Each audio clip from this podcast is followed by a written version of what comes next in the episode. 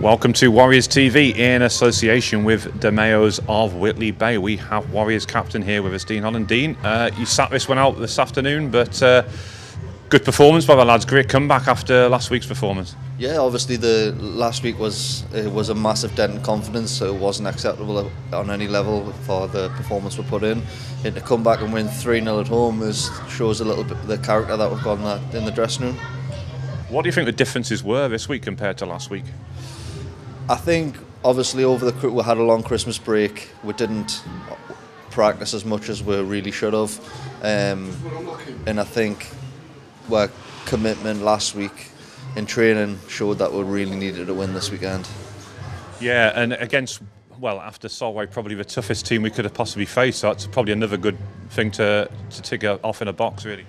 Yeah, they, but they come short bench, but they're always going to work hard. They've got some players that can score. Um, and it was it was always going to be a hard game, but uh, the lads uh, grounded out and they got the got the win. Um, and obviously, with you out of the lineup this evening, gives the opportunity to Jamie Ord, who I think was probably close to getting man of the match himself this evening. Obviously, went to Watto in the end, but Jamie had a really strong performance.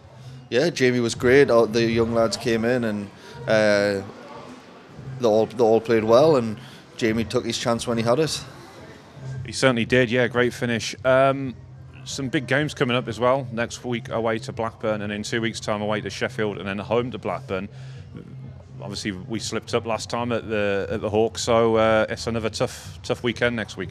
Yeah, Blackburn's a difficult place to go. It's big, it's cold. They know how to play in their big rink, and uh, it showed the last time we were there. We didn't we didn't put a performance together, and we, we didn't come away with the two points, and it just showed with uh, with you being suspended, are you still able to talk to the lads? And as captain, are you still able to give a bit of encouragement as well? Oh yeah, definitely.